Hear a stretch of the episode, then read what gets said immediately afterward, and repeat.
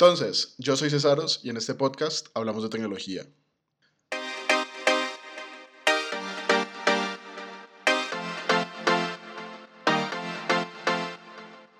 Hoy seguimos con la entrevista a Felipe Quiroz, Senior Developer y Technical Lead en Globant para la cuenta de Disney. Si no han escuchado la primera parte de esa entrevista, pueden ir a buscar el episodio 6 de este podcast, donde hablamos mayoritariamente de labores de gatekeeping y de cómo identificar soft skills en las personas y cómo fueron esos primeros pasos de trabajar como tech lead. Recuerden que me pueden seguir en Twitter como arroba no soy Cesaros y en Instagram como arroba Cesaros para estar pendientes de cada nuevo episodio de este podcast. Seguimos con la entrevista. ¿Alguna vez se ha tocado como tomar una posición arbitraria y decir, no, es que eso se tiene que hacer así? Una posición arbitraria, eh, sí, creo que han sido muy pocas, pero una fue súper complicada porque fue la primera y fue el momento donde yo tuve que admitir que no puedo poner a todo el mundo dentro de esa buena actitud en, el mismo equipo. Como el viejo ha dicho, uno no es monedita de oro para caerle bien a todo el mundo. Fue el momento, me dio súper duro la verdad, no, no creo que sea una, una experiencia digna de compartir porque la decisión arbitraria fue, mira, yo siento que el resto del equipo está haciendo las cosas bien y va con estos mismos lineamientos. Además, tengo dos junior developers que se me han acercado más o menos llorando. como que ve, la verdad es que nos da miedo preguntarle esto a alguien y la decisión arbitraria fue sacarlo del equipo. Punto. Después, eh, sí fue como dos o tres personas se acercaron y me dijeron como que, menos mal porque tal cosa. Y como que eso me, me dio a entender que no había sido una mala decisión, perdón. Em, pero, pero fue complicado. Yo hasta el día de hoy no sé si fue correcto, no sé si fue incorrecto. El hecho es que mi, como que tuve mis prioridades claras el, objetivo de mi equipo era educar desarrolladores. No era, un no era un proyecto competitivo, no era un proyecto hiper desafiante. Era un, era un proyecto donde uno podía aprender muy buenas bases y que no, era, no tenía como una exigencia inmediata, ¿sí me entendés? Un proyecto muy apto para recibir junior developers, educarlos, enseñarles que funcionara como un buen, un buen sandbox para aprender y de pronto que ellos se movieran a proyectos ya más complicados. Entonces, con ese mindset o con, eso, como, con ese objetivo en mente, yo, yo no necesito a alguien que me asuste a los developers, que me asuste a los, juniors. Y, y como, como, con ese argumento me di fuerzas para, para hacerlo, igual lo hablé con mis jefes y todo eso, pero sí, como que esas decisiones arbitrarias a mí me, me cuestan un montón porque siempre mi forma de ver las cosas o mi metodología o mi to-go way es hablemoslo. no siempre se puede eh, una solución tan tranquila. Y yo creo que eh, el asunto de saber cuándo retirar a una persona de un equipo o al menos de saber cuándo llamar la atención, por ejemplo, hace parte de, de los soft skills que uno debe de tener como líder, ¿no? Sí, y, creo que la respuesta va por el mismo lado. Vos necesitas llamarle la atención a alguien cuando no está cumpliendo la idea de tu equipo. O sea, vos tenés que tener una metodología clara de, trabajar con tu equipo. Entonces, usualmente la mía es la que te acabo de escribir. Aquí todo se habla, acá todo el mundo puede opinar, aquí todo el mundo tiene derecho a no saber algo y todo el mundo tiene el deber de preguntar lo que no sepa si lo necesita para el trabajo. Y si hay alguien que no esté dispuesto a ayudar, que no esté dispuesto a enseñar, no esté dispuesto a escuchar esas preguntas por más boas que sean, o por más boas que parezcan más bien, eh, no debería estar en este equipo. Yo creo que se evidencia pues en todo lo que hemos hablado que los soft skills son como lo más importante a la hora de desarrollar las, las labores como lead. Digamos, yo lo sé pues, vos tenés unos soft skills muy, muy, muy buenos y muy bien desarrollados.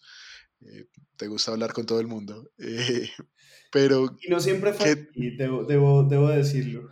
no siempre fue De hecho, no era para nada así. Para ¿Qué va?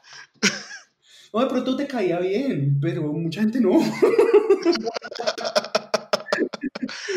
si usted es de la universidad y quizás no le caía bien, por favor, eh, déjenos un comentario. Se van a llenar de comentarios. Eh, pero, pero sí, no, lo sé de primera mano, lo sé de primera mano.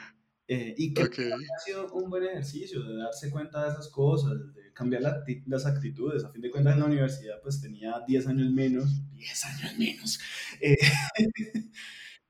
y, y, uno, y uno se va dando cuenta de esas cosas, que no es igual de accesible, que no es igual de tolerante, que no es igual de, de abierto a conocer, que en algún momento uno se quita esa, como esa mentalidad de yo soy mejor porque sé más, entonces no le voy a enseñar a nadie.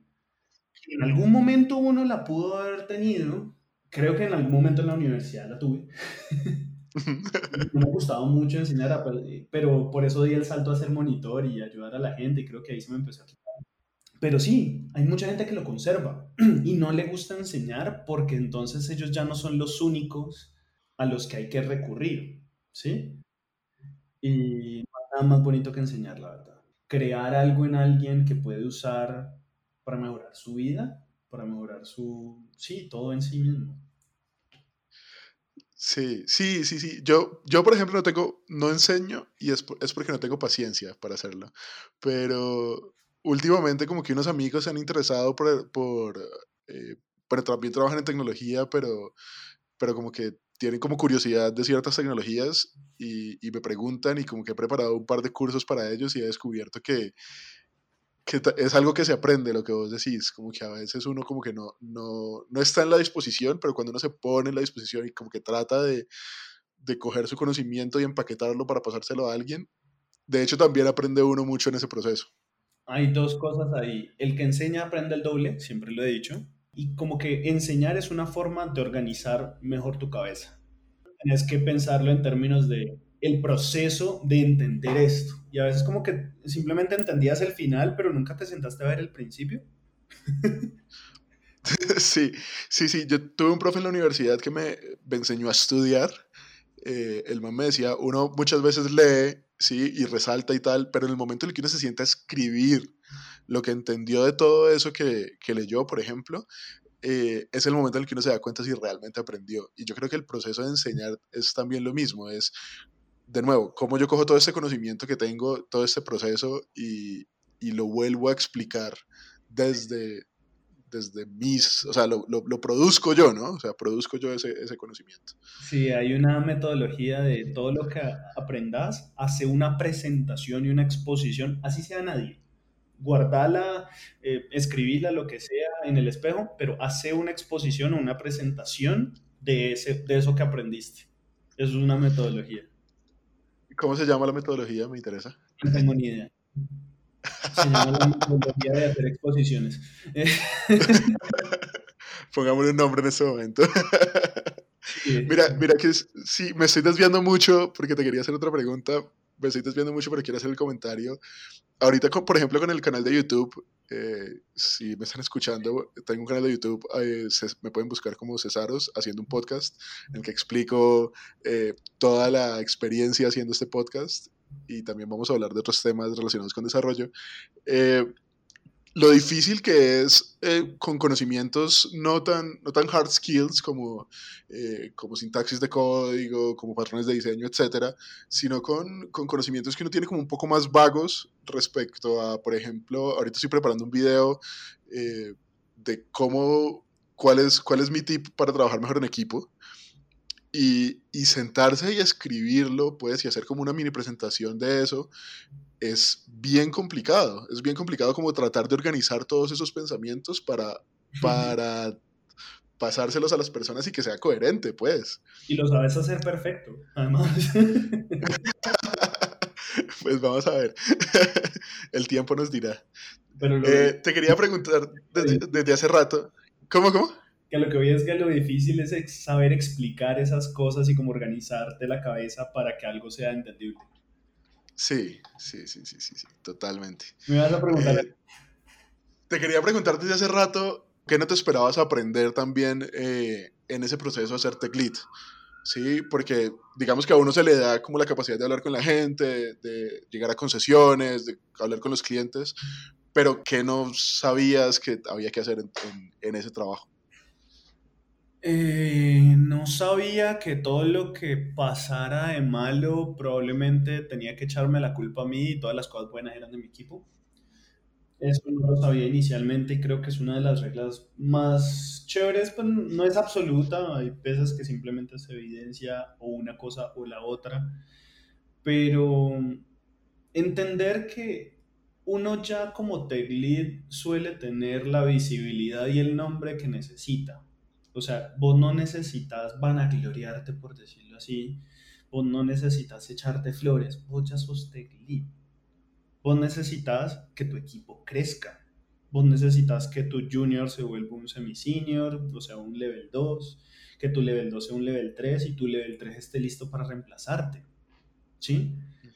Entonces, ese tipo de mentalidad de yo ya no me veo tanto el éxito por lo que yo haga, sino por lo que causo en los demás, es algo que yo no me esperaba. Y es algo que definitivamente eh, me encanta hacer y me encanta pensar. Me encanta pensar y de verdad soy muy feliz eh, sintiendo, viendo o ayudando a que la gente que está alrededor mío eh, crezca. Es muy chévere. Y sí, creo que eso, eso es lo más importante de esa pregunta. qué bonito, qué bonito discurso, Felipe. Eh, no, sé si está bonito, pero creo, creo que ya, ya, se habrá notado que hay algo que, que, guía mucho mi forma de actuar o pensar y es como ayudar a la gente. Sí, sí, sí. No, yo creo que los buenos líderes eh, tienen eso, ¿no? Uno, se da cuenta de, que hay un buen líder cuando el man habla de su equipo y habla de su gente y, no se toma el crédito de las cosas, sino que reconoce a las otras personas dentro de su equipo. A mí eso me parece clave, pues. Sí, pues es lo, que te decía, uno ya, ya fue tele, de ahí en adelante, sí, son puestos políticos, hay hay más, más seniority, lo que sea, pero, pero no, o sea, vos, no necesitas eso. Ya hay otras formas de lograr esas cosas más que mostrar lo que vos sos capaz de hacer. Ya la gente sabe vos que sos capaz de hacer. ¿Sí? No, tenés que demostrar que sos capaz de hacer otras cosas y otras responsabilidades y, y en otras áreas. Y parte de lo que tenés que demostrar que sos capaz de hacer es que puedes llevar un grupo de gente organizar 10 micos para una foto, ¿sí? Coger un grupo de gente que tal vez ni se conozcan y, poner, y entregar un producto eh, al, final de, al final del proyecto. ¿sí? E, eso es lo que vos tenés que demostrar. El éxito no está en que se hizo la cosa más sofisticada, sino en que pudiste trabajar con las personas de, de la mejor manera. Y volviendo a algo que, que te dije ahorita, hacerte dispensable, no indispensable hacer que tu equipo pueda manejarse solo. Que vos seas solamente una figura que les dio más o menos una idea de cómo hacer las cosas, pero que ya las metodologías, las responsabilidades, las cosas no tengan que pasar por vos. Porque como TL, como un señority mayor, como lo que sea, vos vas a tener otras responsabilidades que ellos ni siquiera se van a dar cuenta. Y vos no puedes ser un cuello de botella para tus equipos. Entonces, hacerte dispensable para un equipo es una de las mejores cosas, en mi opinión. Eso, eso me parece que eh, es clave porque es, yo estuve en un equipo en el que el, el, primer feedback que le di a mi TL fue ese. Le dije, vos sos demasiado indispensable para el equipo. Porque todo pasaba por el man, absolutamente todo. Entonces el man tenía un conocimiento altísimo del negocio y, y de lo que había que hacer, pero nosotros no teníamos ni puta idea, ¿sí? Siempre teníamos que acudir a él. Eh, y el más ni siquiera se puede ausentar medio día porque entonces el equipo no puede hacer nada. Exactamente, era, era jodidísimo. Y un año después, eh, llega él y me dice, me llama y me dice, ve, me voy a ir de ocasiones, eh, quedas vos a cargo del equipo. sí, un equipo también como de 20 personas, marica. Pero un año después, el man había tomado el feedback y habíamos trabajado un montón como equipo en que el man fuera dispensable. ¿sí? Y el man me decía, me voy con la confianza de que vos y otro compañero, eh, pues nos íbamos a quedar como, pues liderando, obviamente, cumpliendo las labores de, de liderazgo y de trato con el cliente, etcétera. Pero, pero me voy eh, tranquilo sabiendo de que ustedes tienen el manejo del, del, asunto. Y es exactamente eso que vos estás diciendo. Eso me pareció muy chévere de ese proyecto. Me alegra bastante que haya tu responsabilidad en ese momento y no antes. ah, bueno, no, sí, o sea, te hubiera sido antes, es como... Llórelo. Ahí, ahí nos quedamos. Además que estamos trabajando con una tecnología de mierdas. Un proyecto maravilloso, definitivamente. Ay, hombre.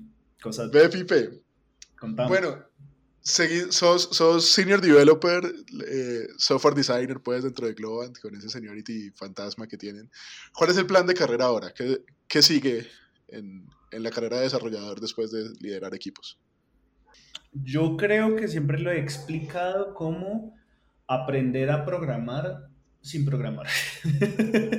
ya, ya, ya, lo voy a explicar. ya voy a expandir Por favor. Porque desde que uno es TL, uno empieza de alguna forma a perder cierto contacto con el código, con el IDE y con escribir línea a línea el código, sí, el entregable, ¿sí? Pero se va perdiendo en diferentes niveles. El TL pues tiene contacto con el code review, el desarrollador lo escribió, eh, pero el TL ya tiene también como cierto nivel de planeación. Entonces, no sé, vamos a crear unos user stories, los user stories van a ser técnicos, eh, y lo que vamos a organizar entonces es un patrón de una cadena de responsabilidades, tres cositas que se van a correlacionar entre sí y lo vamos a, y lo que va a entregar cada uno de ellos es esta, la responsabilidad de ellos es esta y el resultado va a ser este. Entonces, vos programaste, pero no tocaste una línea de código. Vos dijiste cómo iban a ser las cosas. ¿Sí me entendés? Y el TL va y el code review revisa que las cosas se hayan implementado como vos querés.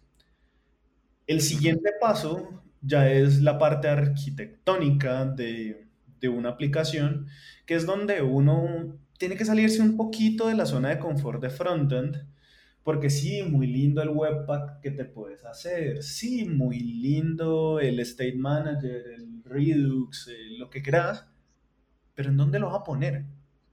En un Docker, en un container, en Firebase, en AWS, en Elastic Beanstalk, eh, necesitas un queue, necesitas un balanceador de carga, cuántos despliegues y máquinas e instancias de eso necesitas, qué tanto puedes procesar por... ¿Sí me entendés? Entonces, si bien eso no son responsabilidades de frontend, vos tenés que tener la capacidad o tenés o deberías poder hablar eso con la gente de infraestructura, en mi opinión. Deberías poder entenderlo, porque hace parte a fin de cuentas de tu aplicación. Si tu aplicación está muy lenta y no es culpa del bundle, entonces, ¿vos qué haces? Te vas al baño y lloras un rato. No. Después de eso hay que hacer. Exactamente, entonces vos tenés que saber, ah, bueno, entonces, ¿qué es lo que está pasando? Revisemos eh, la instancia a ver que, si tiene algún log, si no. Bueno, no me quiero meter en detalles porque creo que no es la idea de este podcast, pero hacia allá va lo que en este momento estoy haciendo.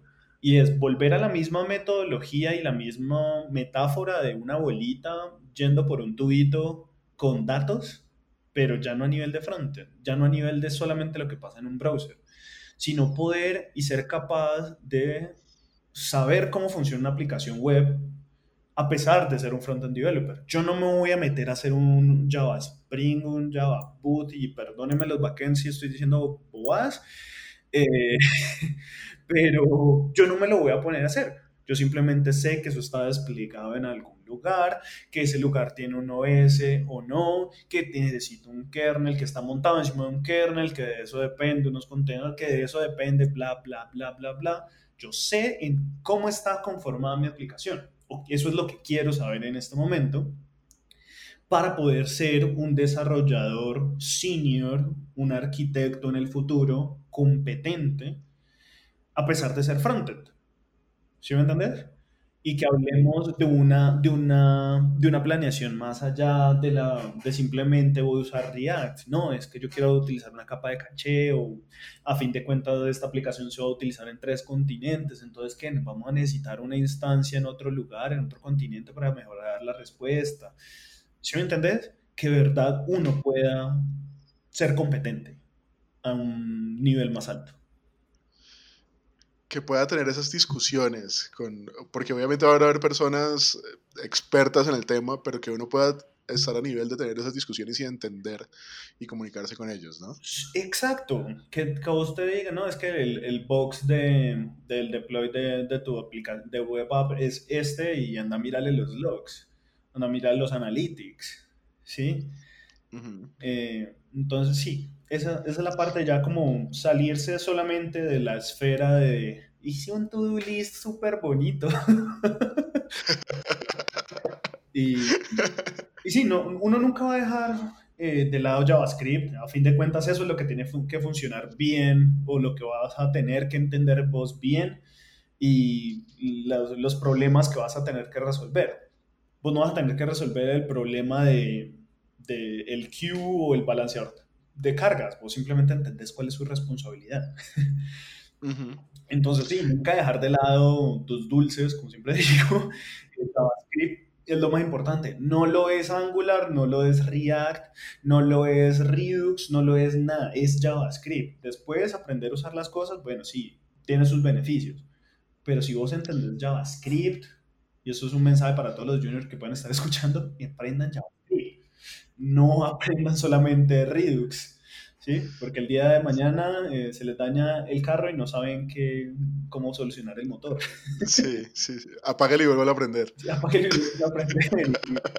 Y, no, y no. O Redux se deja de soportar, pues ver, React se deja de soportar por alguna razón y uno queda en la nada. Ya no, ya para, no, ir muy, para no ir muy lejos, hace dos años o tres años tuvimos un, un incidente de que se, se encontró como la, la licencia de, que, de React, no me acuerdo qué decía, pues, era una vaina como que como, en la letra pequeña decía que Facebook era dueño de todas las aplicaciones que se hicieran con React.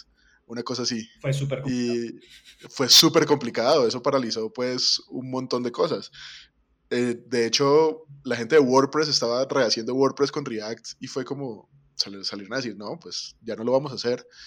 Eh, entonces, es justamente lo que vos estás diciendo. Uno no se espera que puedan pasar esas cosas y pueden pasar. O sea, hace un par de años tuvimos un problema en el que casi pasa. Sí, y a React le tocó cambiar eso porque todo el mundo empezó a salir. Claro, claro, claro. No, y, y ah, para mí fue duro porque yo le tengo cierto cariño a React. Eh, y pues Angular lo manejo por los lados, entonces fue como que, ok, ¿qué vamos a hacer? No, y además que también React siempre ha sido muy de filosofía libre, yo no sé qué, y fue como, te convertiste en todo lo que juraste destruir. Nos engañaste, Facebook, como si no lo hubiera hecho antes. Como si no lo hubieras hecho antes, pero... Entonces, JavaScript es lo que mueve una aplicación web. Entiéndanlo porque a fin de cuentas ningún framework, ninguna librería, nada puede hacer algo que no puede hacer JavaScript. Ninguna, porque a fin de cuentas todo es JavaScript. Sí, o sea, las librerías y los frameworks simplemente son herramientas encima de JavaScript que nos permiten, digamos, hacer esas cosas que puede hacer de manera mucho más fácil. El, el eh, ahí sería, bueno, no estamos hablando de los web APIs, para los que sepan que es un web API, cierro el paréntesis, pero JavaScript no es, lo, es la limitante. Entonces, si ustedes saben que todo lo que puede hacer JavaScript, saben todo lo que los frameworks pueden hacer más. Como para, para terminar de redondear lo que vos estabas diciendo, eh, cuando entré a Globant me decía el, el man que me contrató, pues eh, el, el, man que me hizo el gatekeeping, me decía, yo te contraté porque vos tenés muy buenas bases vos tenés muy buenas bases de HTML, CSS y de JavaScript. ¿sí? Nunca te enfocaste en, en que el framework que manejabas tal o, o, tal otra cosa, sino que siempre estabas muy enfocado en, en las cosas que sabes de, de, los lenguajes en sí. Entonces, eso es muy valioso para cuando a uno lo van a contratar en una empresa de estas. Y siguiendo con esa idea, te pregunto ¿qué le dirías a vos a, a, estos desarrolladores que están empezando, a estos juniors, aparte pues, de que aprendan JavaScript? ¿Qué otro consejo tenés para ellos? Aprendan Unit Testing. 100%. Ahorita, dentro de Unit Testing, conteneme porque puedo hablar demasiado, pero, pero, primero, no todo el Unit Testing es Test Driven Development, tengan eso claro no todo el test driven development exige un 100% de coverage. Segundo, Y no todas las cosas se deben probar de la misma manera. Creo que esas son tres cositas que les puedo decir del unit testing. ¿A qué me refiero? Existen muchas metodologías de unit testing. A los que quieran leer un poquito al respecto, existe un concepto que se llama el Testing Pyramid de Martin Fowler. Eh, lo podemos dejar en la descripción del podcast si es posible o no sé cómo funciona. Claramente. Pero te mando el link eh, por si alguien lo quiere y simplemente te enseña las distintas metodologías de testing como un black box, como un white box, cuál es la diferencia de un unit a un integration. Eh, y no, no es el lenguaje en el que se hagan, ni la tecnología, ni el framework que se utilice, es el objetivo del testing. Entonces ahí es donde uno empieza a tener el testing no como un enemigo que hay que completar para el code review, sino como una herramienta que de verdad te está ayudando a que tu aplicación cumpla lo que debe hacer, uno, y dos, que cada una de las partes del código cumplan su cometido.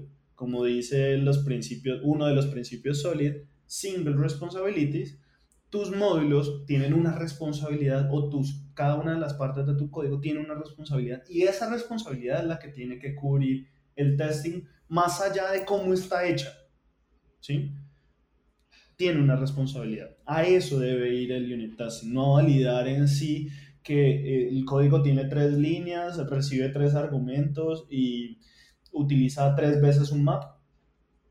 Pues si es que eso es lo que necesitas para tu aplicación, probablemente, de pronto puedes testear, pero probablemente no, porque ya es un detalle de implementación, no es el objetivo de tu función. Después la necesitas refactorizar y se te dañaron 400 tests porque ya no tenés 400 líneas de código, sino 3.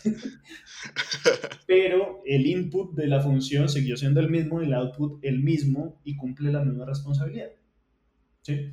Entonces, eh, definitivamente entender el unit test, saber los tipos de unit test, saber las estrategias de unit test, eh, es algo que le aporta a uno mucho cuando está dando un paso, pues te aporta cuando estás en un, primer nivel o te ayuda definitivamente a hacer un paso de un segundo a un tercer nivel, como de un semi-senior a un senior nivel porque ya entendés mucho mejor las funciones y entendés mejor mucho las responsabilidades y el porqué de eso.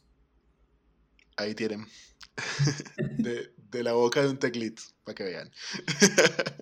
Sí, un teclit que está en contra de, de los thresholds de coverage, además. ¿Por qué? Por lo que te acabo de decir, o sea, a mí no me importa si hay 4 millones de unit tests o hay 100 a mí me importa que los unit tests que vos tengas verifiquen las responsabilidades de nuestro código. ¿Sí? Por ejemplo, vos, tenés, vos puedes tener una aplicación que se encargue de sumar. Y vos la suma la puedes hacer como quieras. Puedes tener siete funciones dentro que te desglosen el número, que te vuelvan binario, que, eh, que los sumes por bits o que hagas una recursión de yo sé que todos son detalles de implementación. A fin de cuentas, lo que tiene que hacer es entran dos números, el que sale es la suma de los dos anteriores. Entonces a mí no me interesa que me provee las siete funciones dentro y todas las operaciones con bits que hacen, o lo que sea, obviamente es un ejemplo y un overkill. a mí me interesa la función sume. Te cambio 10 unit test de cómo hiciste el código, de cómo está construido y spice de llamar las funciones de bits a uno solo entraron dos parámetros, salieron el que, salió el que yo esperaba. ¿Tenés que manejar un error? Ah, bueno, chévere, entonces hagamos un unit test para ese error. Si no le metiste el segundo parámetro, ¿qué va a pasar? Listo, necesitabas dos. Entonces, a mí no me interesa eh, que yo tenga un threshold altísimo que de pronto por, ese, por esa aproximación, eh, que en este caso sería un black box testing, eh, el coverage se eleve millones a mí me interesa que, que el código esté bien probado. Punto. Que la aplicación haga lo que tiene que hacer. Exactamente. No, no, en, términos del unit testing, que la prueba sea efectiva y la eficiencia podemos hablar después, sea efectiva. eso es lo que me interesa. Ya de ahí en adelante, eso va a aportar a que la aplicación siga funcionando bien. Pero en términos de test, a mí no me interesa tanto el coverage muy paradójicamente o muy graciosamente, si vos planeas bien esos escenarios, usualmente tenés un buen coverage. Pero nunca voy a restringir o nunca voy a obligar a un alto coverage si puedo no hacerlo. Eh, o sea, si está en mis manos tomar esa decisión. Eh, si no es una decisión política. Exactamente. Eh, que las decisiones políticas afectan mucho. Podemos hablar un rato de eso si querés. pero sí, no, no, lo voy a hacer, no lo voy a hacer por decisión propia. Bueno, sí, podríamos hablar de lo, de lo de las decisiones políticas y tal vez, no sé si pueda entrar con una pregunta que tenía y es, ¿qué retos tiene ser un key player eh, para un cliente como Disney? Supongo que... sí. Me imaginé que esa era la respuesta. Mentira, no. Em, ahí depende de la personalidad de cada desarrollador y como, como hablábamos ahorita, depende de vos que quieras para tu carrera. Porque hay muchas aproximaciones a ser un key player, como lo decía. Hay gente que le gusta hacer tele, hay gente que solamente quiere dedicarse a ser referente técnico. Ahora bien, hay que entender que al menos dentro de este tipo de empresas de casa de desarrollo, que vos no sos un desarrollador in-house, uno es un contrato. Uno es una persona que está dentro de un contrato, que hay muchos tipos de contratos y que a fin de cuentas esos tipos de contratos van a tener sus consecuencias. Para dar un ejemplo, en este momento yo estoy en un proyecto no porque sea la persona adecuada para ese proyecto, sino porque la persona dueña de un contrato del cliente quiso tener un key player dentro de este proyecto. Y ahí me jugó, por decirlo de alguna manera, en contra, serlo, ser un referente y que mi nombre eh, tenga algún eco dentro del cliente. Y dijo, no, yo quiero tener uno y quiero este que me contara. Eso me jugó súper en contra que ha sido igual una experiencia chévere porque el proyecto está muy divertido, pero, pero pueden pasar ese tipo de cosas. Uno tiene que entender, o bueno, llega un momento donde uno tiene que entender que a fin de cuentas esto es un contrato, una economía, una transacción y que tiene consecuencias las formas en las que uno lo haga. Entonces uno ya entienda que es muy distinto que a vos tener un contrato por proyecto, eh, de tiempo o que te den un precio fijo o que te den lo que usualmente se denomina como un staff augmentation y que simplemente vas y trabajas eh, con el cliente, pero tu empresa no tiene responsabilidades. O sea, tiene, hay muchas arandelas y muchas cosas que uno tiene que empezar a entender dentro del leadership, dentro de ser key player, dentro del management y dentro del ambiente de ya no ser solamente desarrollador, sino en aprender cómo funciona la empresa de desarrollo. Y es algo que definitivamente te puede ayudar en una entrevista porque te distancia de un tech lead normal a de un tech manager, por decirlo de alguna manera. Entonces creo que esa, esa, esa es mi mejor respuesta con respecto a la política, porque obviamente encuentra en demasiados detalles. Sí, obviamente. Y yo creo que uno se enfrenta muchísimo, entre más sube, digamos, en, en, en esa carrera como lead de desarrollo, cada vez se encuentra más como esas decisiones políticas, ¿no? Y cada vez tiene que o pelear con ellas o más bien aprender a, a, a lidiar con ellas porque eso afecta muchísimas cosas, no solo tuyas, como lo acabas de decir, sino también pueden afectar cosas del equipo, del performance del equipo o de, las capacidades que pueden tener. Claro, y entender cómo funcionan las empresas de este tipo al menos, que hay talent pools, que hay personal de staffing, que hay tickets, que hay que cerrar los tickets, hacer una feed, eh, que va a cerrar un proyecto, entonces hay que estar pendiente de a ver qué buen seniority podemos sacar de ahí si es que necesitas a alguien de buen seniority para tu equipo, eh, ser ágil con ese tipo de cosas, o sea, como que de verdad ya pasar de ser solamente desarrollador a ser un buen administrador de tu proyecto. Tengo una última pregunta, como para que vayamos cerrando, y es más personal. ¿Cómo comenzaste vos como desarrollador? Creo que eso debía haberlo preguntado al principio, pero estamos cogiendo la costumbre en este podcast de hacer las preguntas del principio al final. ¿Cómo comenzaste vos como desarrollador? ¿En qué momento te diste cuenta de que querías, de que esa era la carrera que querías? Ok, me parece un approach interesante.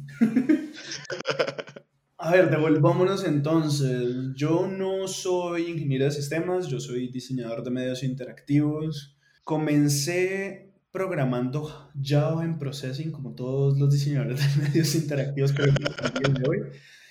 Eh, no es un Java puro para el que esté, el que esté interesado, es un lenguaje encima eh, de Java. Eh, después empecé con algo de web, pero principalmente me gustaba hacer como juegos, outdoor games. En la carrera siempre nos, nos, nos, sí, nos enseñaban sobre el Human Computer Interaction, las interfaces, eh, explorar un poquito y experimentar con ellas. Entonces seguí siendo desarrollador más o menos de ese tipo para una empresa de, de, de marketing y de campañas publicitarias en Cali. Hice mucho tiempo, seguí haciendo eso durante como seis meses, casi un año. Pero parte de ese trabajo ya era involucrarme con ciertas páginas, entonces me tocó acordarme de lo que aprendí en programación web. Y cuando empecé en el mundo del emprendimiento, en el que obviamente fracasé en ese momento. Todos tenemos ese primer emprendimiento. Aprendí mucho, aprendí mucho y una de esas cosas era que una de las, de, sí, de las aplicaciones que más se vendía en ese momento y hasta el sol de hoy todavía es muy útil son los Content Management Systems, los CMS. Y los CMS eran 100% web, entonces ahí aprendí PHP, aprendí JavaScript o empecé a estudiarlo un poquito más a fondo. Y por ahí fue el camino en el que en algún momento lo confronté como con mi personalidad y mi qué quiero hacer con la vida y mi respuesta en ese momento, y sigue siendo hasta hoy, es que yo quiero aprender la mayor cantidad de cosas que pueda con respecto a mi profesión, que en ese momento decidí que fuera eh, el front-end development, porque gran parte de la interacción y de las cosas que utilizan las personas en este momento están dictadas por el front-end development. Aprender muy bien cómo hacerlo para en algún momento crear algo que pueda ayudar a la gente y después de eso dedicarme a ser profesor esos son como mis, sí, sí, mis checkpoints de la vida, por decirlo así.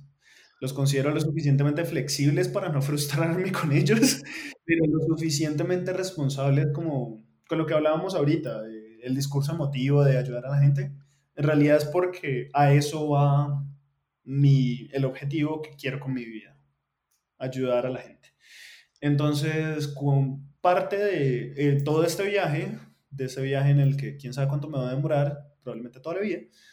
Eh, es, pues la, idea, la, idea, es demorarse toda la vida, ¿no? Sí, al menos llegar a ser profesor y ahí ya durará el resto de la vida.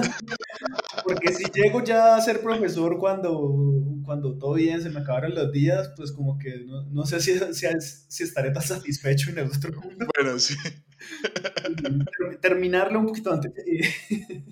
Eh, pero bueno, entonces el hecho es que en ese momento estoy en la parte de, de verdad aprender cómo funcionan las cosas, aprender cómo funcionan las empresas, aprender cómo funcionan los negocios, las aplicaciones. Parte de eso es lo que discutíamos ahorita con salir un poquito del frontend, entender cómo funciona de verdad una aplicación, el cloud computing que ahorita está muy de moda, muy sonado, pero casi nadie entendemos. Entonces, sí, creo que eso ya ha llevado mi camino hacia el front-end development definitivamente y hacia haber crecido de alguna manera eh, dentro de la empresa en la que estoy en este momento. Ese ha sido un poquito el viaje. Me parece muy chévere y muy bonito lo de, lo de ser profesor hacia el final y me parece valioso porque una de las cosas que al menos yo como estudiante digamos, valoraba más de los profesores era cuando tenían conocimiento de industria.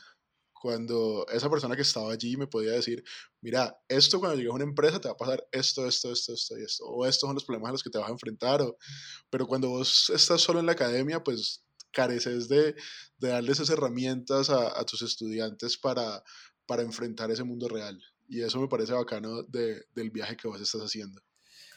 Sí, yo siento algo muy similar. Hay, hay muchas partes de la academia que han tenido cierta responsabilidad porque me consta y me han contactado, que han querido estar en contacto con la industria y con saber de verdad qué es lo que pasa en el mundo externo. Entonces no puedo decir que todo es irresponsable y hago como ese paréntesis, pero sí hay muchos que se dedican a reproducir lo que dicen en los libros, o al menos, y al menos yo, más bien, no quisiera hacer eso. Creo que siento, para volver a utilizar el, el término anterior, quiero tener la responsabilidad o la autoridad moral, más bien, de ir a decirle a, a, a alguien, me diga, hazlo así porque, porque ya estuve ahí, porque las cosas no, no funcionan como un profesor que quiere que te vaya bien, que quiere enseñarte, a veces tu jefe no. Entonces, sí, tener esa autoridad moral en mí mismo, porque hay muchos, hay muchos profesores, de hecho yo conozco tres o cuatro, que nunca estuvieron en la academia como tal y son de los mejores profesores que conozco. Pero lo que yo quisiera aportar, al menos va a estar mediado por la industria, por lo que pueda conocer del mundo externo. Chévere. Pipe, muchas gracias. César, Muchísimas encantado De, de estar acá. Muy chévere esa charla, creo que es de las cosas que queremos hablar en este podcast, como, como contar un poco esa experiencia, como se decía al principio, hacer productos digitales desde las diferentes perspectivas, desde la gente que conocemos, pues Pipe es eh, uno de los mejores desarrolladores y leads que conozco. Y bueno, recuerden que si quieren seguir esta discusión o hacer preguntas, estoy como arroba cesaros en redes sociales. Eh, Pipe, no sé si nos quieres dejar tus redes sociales por si te quieren seguir. En Twitter estoy como arroba somfelipe y creo que es la única que me importa mucho así. En Instagram Quiroz, pero hay pocos Igual si alguno tiene algún punto de contacto, eh, bueno, quiere tener ese punto de contacto, también me pueden escribir por ahí. Creo que tengo que ser cohesivo con todo lo que he dicho acá y me importa mucho ayudar a la gente. Es una satisfacción muy personal muy, muy grande aportarle a la gente. Entonces, si me encuentran en Instagram, Pipe Quiroz, no hay problema. En Twitter, son Felipe. En Facebook, Luis Felipe Quiroz. Siéntanse libre de escribirme. Muchas gracias por escuchar. Muchas gracias por estar aquí, Pipe. Chao, chao. Chao, chao.